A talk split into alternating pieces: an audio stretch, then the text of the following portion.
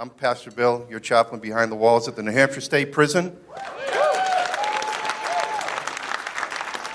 And I'm here to ask you what kind of tree are you? All right? Probably haven't heard that since high school. What kind of tree are you? But we're going to spend a lot of time this morning talking about trees. Jesus said a tree, right? You'll be known by your fruit, right? So you're not going to get figs from a thorn bush. You're not going to get grapes from a bramble. Bad trees don't bear good fruit. Good fruit doesn't come from a bad tree, right? But what if your tree doesn't produce any fruit? What happens then? Let's go to Luke chapter 13 this morning. You know, if you claim to be belong to God, in this little passage we're going to read this morning, God says you're kind of like a fig tree. And fig trees are uh, common throughout Israel, and when you read the Old Testament, you'll see fig trees everywhere used as a symbol of prosperity. And uh, in this parable that Jesus is telling, it's a little bit troubling, this parable, when I read it. You know, as I was going through Luke chapter 13 and, and kind of praying with the Lord, what should I talk about this morning? This parable just kind of jumped out because I think it's important for every one of us to take a look at the mirror of what God is saying to us in this parable and apply it to our lives. And Jesus, what he's doing in this part of Luke chapter 13, uh, Luke spends a lot of time in Jesus' journey from Galilee down to Jerusalem. In fact, he starts, I think there's 24 chapters in Luke. He starts in chapter 9 with Jesus going from Galilee and going down along the Jordan River, down through uh, chapter 19, I think, until he actually gets to Jerusalem. So this is, you know, Jesus teaching and preaching along the way. And just before this particular passage, he teaches about repentance. And he does it in a way that's very kind of shocking. You know, I'll let you kind of go through that passage and read it yourself. But it's kind of jarring where he kind of suggests that, you know, do bad things happen to good people? And do good things happen to bad people? You know, that question that we all have. And basically, he says, no, we're all bad people, right? And if we don't repent, then we're all going to perish, right? So, pretty, pretty harsh. And then he says in verse 6 in chapter 13, he says, And then he told this parable A man had a fig tree that was planted in his vineyard. He came looking for fruit on it and found none. And he told the vineyard worker, Listen, for three years I have come looking for fruit on this fig tree and haven't found any. Cut it down. Why should it even waste the soil? But he replied to him, Sir, leave it this year also until I dig around it and fertilize it, and perhaps it will produce fruit next year. But if not, you can cut it down. And as you read this, uh, this parable, you know, I did endless kind of commentary reading, trying to figure out, you know, who's the tree, you know, who's, you know, who's the man. And, and in Israel, there's a parable in Isaiah 5 that talks about, you know, God creating a vineyard, and Israel is the vineyard. And it was supposed to produce good grapes, but then it produced bad grapes, so God let the vineyard kind of get overrun. So as Jesus is speaking to a Jewish audience, you know, they get the imagery. And uh, a lot of commentators say, well, this is, you know, the tree is Israel, you know, Jesus was working with the Jews for three years, you know, and God is losing his patience. There's no fruit, and he's ready to cut it down. Jesus intercedes. But, you know, I think this is uh, more than that because I think Jesus is speaking through time to believers today. You know, I think the, you know, the vineyard is the church. You know, God is the vineyard owner, and we're the tree. Right? Because there are more passages in the New Testament where Jesus speaks about fruit and about us, you know, what we're supposed to be doing as believers. You know, it made me, you know, the question came up in my mind about you, you've heard this before, you know, God loves you just the way you are. You know, I've heard that, you know, over my Christian life, and, and every time I hear that, I cringe a little bit. You know, God loves you just the way you are. And, and I, you know, I think, well, you know, is that really true? I, I think that's a little bit misleading when we say that. Now, I, I, I want to be really clear about this. God loves you. You know, God does love you. Everyone here, He loves you. There's no question about that. John 3:16 for God so loved the world that he gave his one and only son yeah. that whoever believes in him will not perish but have eternal life. Yeah. Jesus came down from heaven, right, off of his throne, willingly went to the cross to die for each and every one so that you could come and be reconciled to God. God loves you. So I don't want you to leave here questioning God's love for you. But does God love you the way you are? And this is what I mean. You know, in the previous passage, you know, Jesus was talking about repentance. You know, does God love you when you're unrepentant, in your unrepentance? Does God look down when we are unrepentant and say, I love that? Right? When we live as if God doesn't exist, God say, I love that? You know, that's what I want for you. I love you just the way you are. I don't, I don't know about that. Right? What does God think about that? Well, in John 3, verse 36, Jesus says this And anyone who believes in God's Son has eternal life. Anyone who doesn't obey the Son will never experience eternal life, but remains under God's angry judgment. Right? God's angry judgment. That's a tough verse. And in John chapter 15, verse 8, Jesus said, My Father is glorified in this, that you produce much fruit and prove to be my disciples. Now, not prove in the sense that you must produce fruit to prove that you're His as a work, but to show, hey, this tree is producing good fruit. Right? I created fig trees, and this tree is producing figs. Right? Because God created us to bear fruit, did he not? We all love Ephesians 2:10. Everybody know that verse? Most of us remember that verse. It's one of our key verses as Christians. And it says this, "For we are God's workmanship, created in Christ Jesus to do good works, which God prepared in advance, ahead of time, for us to do. Now, think about this. God created us in Christ, which means that, you know, before we knew Christ, you know, God created us knowing that we were going to come to Him, that we were going to be born again. And in advance of that, He created good works for us to do before we even came to Him. Right? He created those good works in advance. Now, works and fruit, same thing right? Metaphor, works and fruit. That's the same thing. God created us to bear fruit for Him before we were redeemed, in advance, right?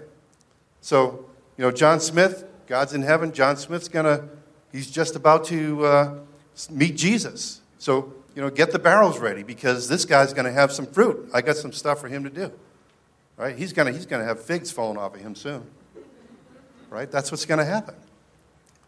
Because God wants us to do something. Even the redeemed, you know, we talk about does God love us just as we are? You know, does God love us just the way we are as saved people? So, do we believe that as saved people, that once we're redeemed, that's it? That we can just sit back and, and just revel in that and just love ourselves? Now, I've heard this too. You know, well, my family is my ministry, and, I, and that's, that's true. But Jesus also said that if you only love those who love you, right, well, there's, there's nothing, there's no reward in that. Because that's what you're supposed to do. You're supposed to love those who love you. But that's not fruit. Okay? So we talk about fruit. Well, what exactly is fruit? And I went through, and you might, I found four types of fruit. You might find more and uh, feel free to go through the scriptures and find as much fruit as you can. But I found four types of fruit there's uh, fruit of repentance. Okay, fruit of repentance from Luke 3 8 and 9. Therefore, produce much fruit consistent with repentance. And don't start saying to yourselves, We have Abraham as our father. Or, you know, my grandmother was a Christian. Or, you know, I read the Bible all the time. Or, you know, I show up in church all the time right? For I tell you that God is able to raise up children for Abraham from these stones. The axe is already set at the root of the tree. Does this sound familiar? Therefore, every tree that does not produce good fruit will be cut down and thrown into the fire. Does God love us just the way we are? There's fruit of righteousness from Philippians 1 9. And I pray this that your love will keep us keep on growing in knowledge and every kind of discernment so that you may approve the things that are superior and may be pure and blameless in the day of Christ, filled with the fruit of righteousness that comes from Jesus Christ and the glory and praise of our God. You know, anytime that you grow in the Lord, that's fruit. Right? As you continue to go and learn about what does God want for me and then take a step towards him. Whenever you learn, hey, what is what's right with God? And when I try to be like that, God said that's fruit. That's a fig growing off your cheek, right? Or off your nose or whatever. You know, that's that's good fruit. You know, when you go to Bible studies and you want to learn what is Jesus like? I want to be like that. That's good fruit. That's God producing in you. Okay? Then there's the fruit of the Spirit. Galatians 5:22. Love, joy, peace, patience, kindness, goodness, faithfulness, gentleness, self-control. And these are spiritual gifts. These are things that God does in you through the Holy Spirit. Not because of circumstances, but in spite of circumstances. Right? We all have people, like I said, that we love, you know, that love us and they're easy to love. But what about the people that are hard to love? You got people in your world like that? Well, how are you going to love them? God wants us to love people. We need the Spirit of God to do that. And as we mature as Christians, God does these supernatural things so that we can be patient and kind and not be proud and boastful or keep record of wrongs. Right? As we obey the Lord, He gives us that gift. And that gift grows into peace. When you're able to love people and be patient, God gives you peace in a storm. Right? People in the world, when things get ugly, people go running around going crazy doing all kinds of stuff. But in the Lord, we can have peace in trials, peace in the storm. That's fruit. That's fruit from God. And then there's the fruit of evangelism, right? When God created Adam and Eve, He told them, be fruitful and multiply. Right? When God had Noah and saved them from the flood, He told them to go populate the earth, be fruitful and multiply. And Jesus, before He ascended, he told us to go out and share the gospel with every creature, making disciples of every nation, right? Telling us to be fruitful and multiply. That's fruit. Whenever we go out and share our faith in the Lord, we need to be fruitful. So, all this fruit that we can produce for God in every different way, inside and outside, we have the opportunity to do that. But what if there's no fruit on your tree? You know, I want you to ask yourself that. What if there's no fruit on my tree? Now, Jesus, when he was coming to Jerusalem one day, saw a fruitless tree, a fruitless fig. And it had its leaves, you know, look good. And the funny thing about figs is they produce several times a year.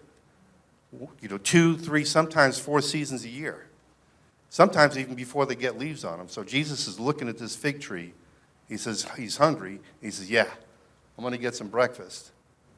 And he goes up to the tree, and there's no figs on it.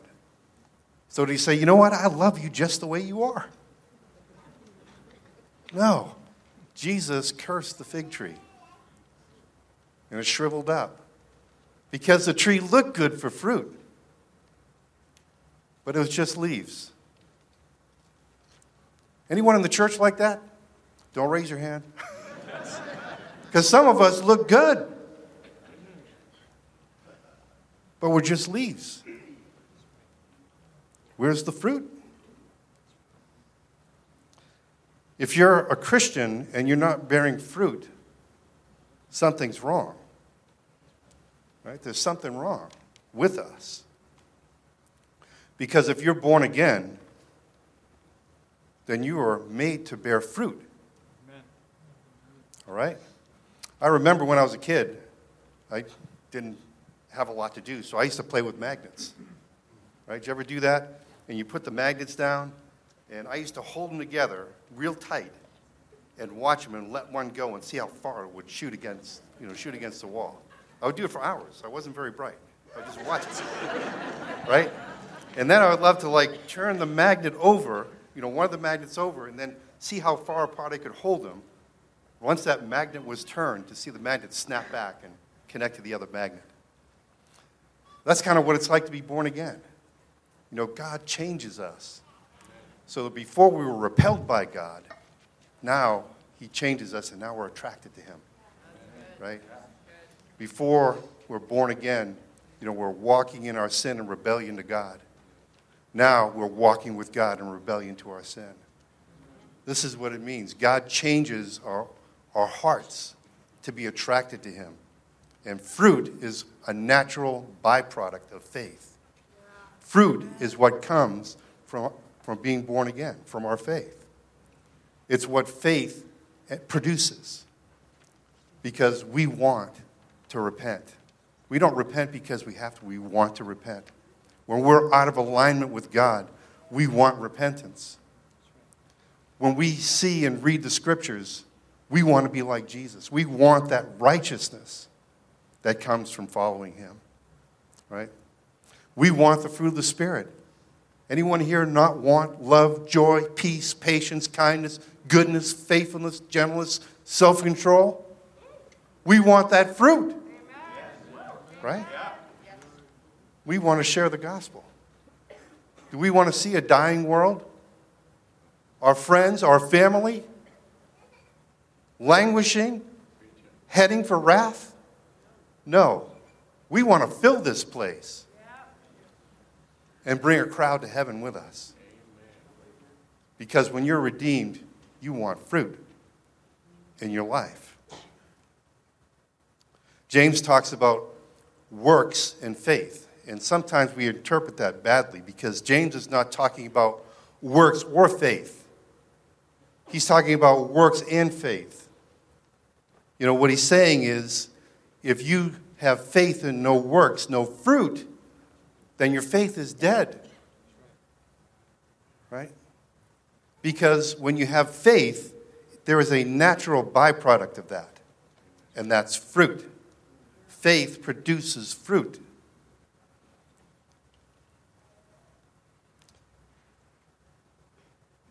Jesus said, I'm the true vine, and my Father is the gardener. Every branch in me that does not produce fruit, he removes. And he prunes every branch that doesn't produce fruit, so it will produce more fruit. Or produces fruit, so it will produce more. That sounds similar? So it's not just this one isolated parable that Jesus is telling. If there's no fruit on your tree, something's wrong. Something's going wrong in your faith. Now, there are some who've been coming to church for years. Maybe you've been coming to church for years. Maybe you've been going to another church for years and you're visiting today. Maybe you've been coming to church for years, this church, and you've never joined a life group. You know, maybe you've been coming to church for years and you've never prayed with our prayer group. Maybe you've been coming here and you've never grown with our growth groups or served with our mission groups. There are some of you who've been bogged down with things like depression, sinful lifestyles, unhealthy relationships, fear, addictions, destructive behaviors. And there's no fruit on the tree. And you know there's something wrong because you keep coming week after week, month after month because you know there's something more. You know there's something more. And you keep getting worse the more you come. Because you hear the vineyard owner say, Why should I keep that space for a dead tree? But look, in verse 8, when the vineyard owner is ready to condemn the tree, the worker steps in. Jesus, our Redeemer, our high priest, our advocate, right? Jesus steps in. And he says, Sir, let me dig around that tree one more year. Let me dig around that tree one more year. You think God loves you the way you are? Of course, He doesn't. He loves you so much more than that. He loves you enough to drag you out of the barrenness of your current state so that you become a fruit bearing, living tree.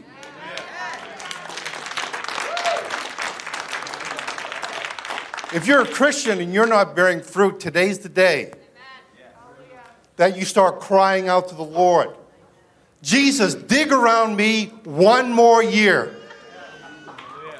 Don't stay where you are. If there's no fruit in your life, don't stay where you are another minute. Invite Jesus to come in and dig around your tree. Jesus says, Come to me, all you who are weary and heavy laden, and I will give you rest. Take my yoke upon you and learn from me, for I am gentle and humble in heart, and you will find rest for your souls, for my yoke is easy and my burden is light. Jesus will come and dig around the soil of your hard ground. Some of us have hard hearts. Let Jesus dig up that hard surface so that the water of his word can reach down and feed you. Right? Let him start digging up just under the surface where you can see all the bitter roots that might be hiding just under the dirt. Right?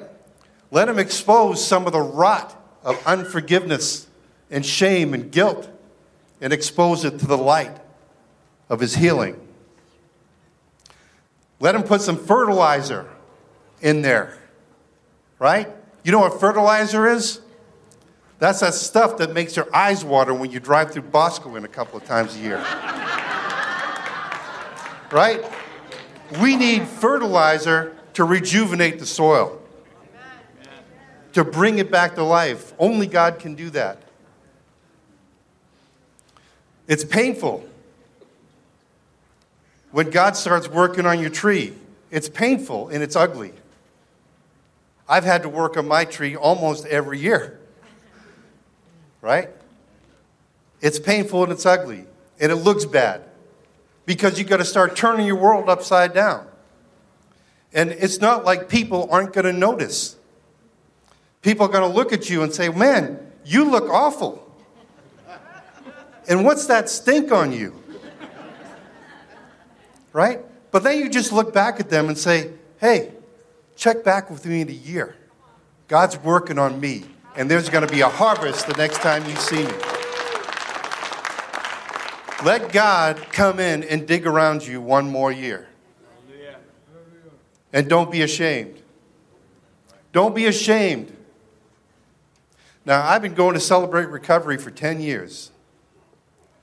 My life has been under construction. I go in the prison, I do it there. Right? But there's a Celebrate Recovery meeting in this church every Friday night. Karen Johnson, right there. That's who you want to talk to. Right? And I go there, and I got, uh, I got bad roots sticking out of me every now and then, right? And uh, sometimes I'm stinking up the joint because God's fertilizing me and helping me along the way. And every now and then, I look behind me and I see fruit. Because God is continually digging around me because I'm calling out to Him And that's what we need to do. We need to call on the Lord and ask Him to dig around us and to fertilize us so that we stay fresh. Jesus said, My Father is glorified in this, that you produce much fruit. How do we produce fruit? Let me say something really important.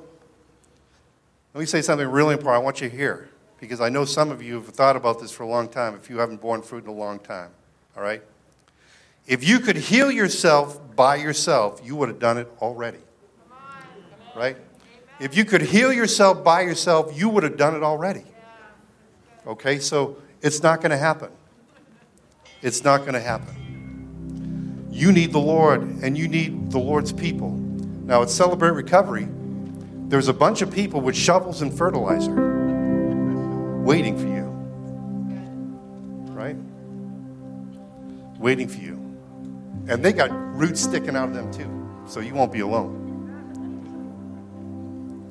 We also have other life groups where you can be plugged in. We can get the nutrients that you need to bear fruit. Where there's fellowship and healing and abiding that helps us bear fruit for the Lord. You can't do it without fellowship. And you can't do it without Jesus. Jesus said, If you abide in me, you will bear much fruit. Now, what does it mean to abide? That's an old word. You need gray hair to understand that word. Come on. Right? To abide means to have that intimacy with the Lord, where you're praying and reading and worshiping in such a way that God is right with you. He's not out there, He lives in you, and you in Him. Your world is centered in Him. That's abiding. And if you're new to knowing the Lord, or maybe you don't know Him yet, start today. Abiding in Him, living in Him. Because He loves you in a way that nobody else will or can. And He will never leave you barren. And you will live out your purpose in Him. I want to leave you with Romans chapter 5. And for those of you that have doubts, you need to circle this passage because it's so awesome. Romans chapter 5, starting in verse 6. For at just the right time, while we were powerless, Christ died for the ungodly. Very rarely will anyone die for a righteous man, though for a good man, someone might possibly dare to die. But God proves his love for us in this that while we were still sinners, Christ died for us. Therefore, since we have now been justified by his blood, how much more shall we be saved from the wrath through him? For if, while we were his enemies, we were reconciled to him through the death of his son, how much more, having been reconciled, shall we be saved through his life? Now, last week we celebrated the resurrection of Jesus. Jesus didn't just die for you, did he? Right? Jesus was raised to life for you, making a place for you, and someday he's going to return for you. That's how much Jesus loves you. Don't ever think God loves you the way you are. Right? God loves you so much more. And He wants you to produce fruit so that you have an awesome, full life in Him. Welcome to Church Online. My name is Pastor Mark, and I just want to say thank you for taking the time to join us in watching our services online. Maybe you can't be at our location today, and you're watching this from home or on the road, we just want to say thank you for tuning in.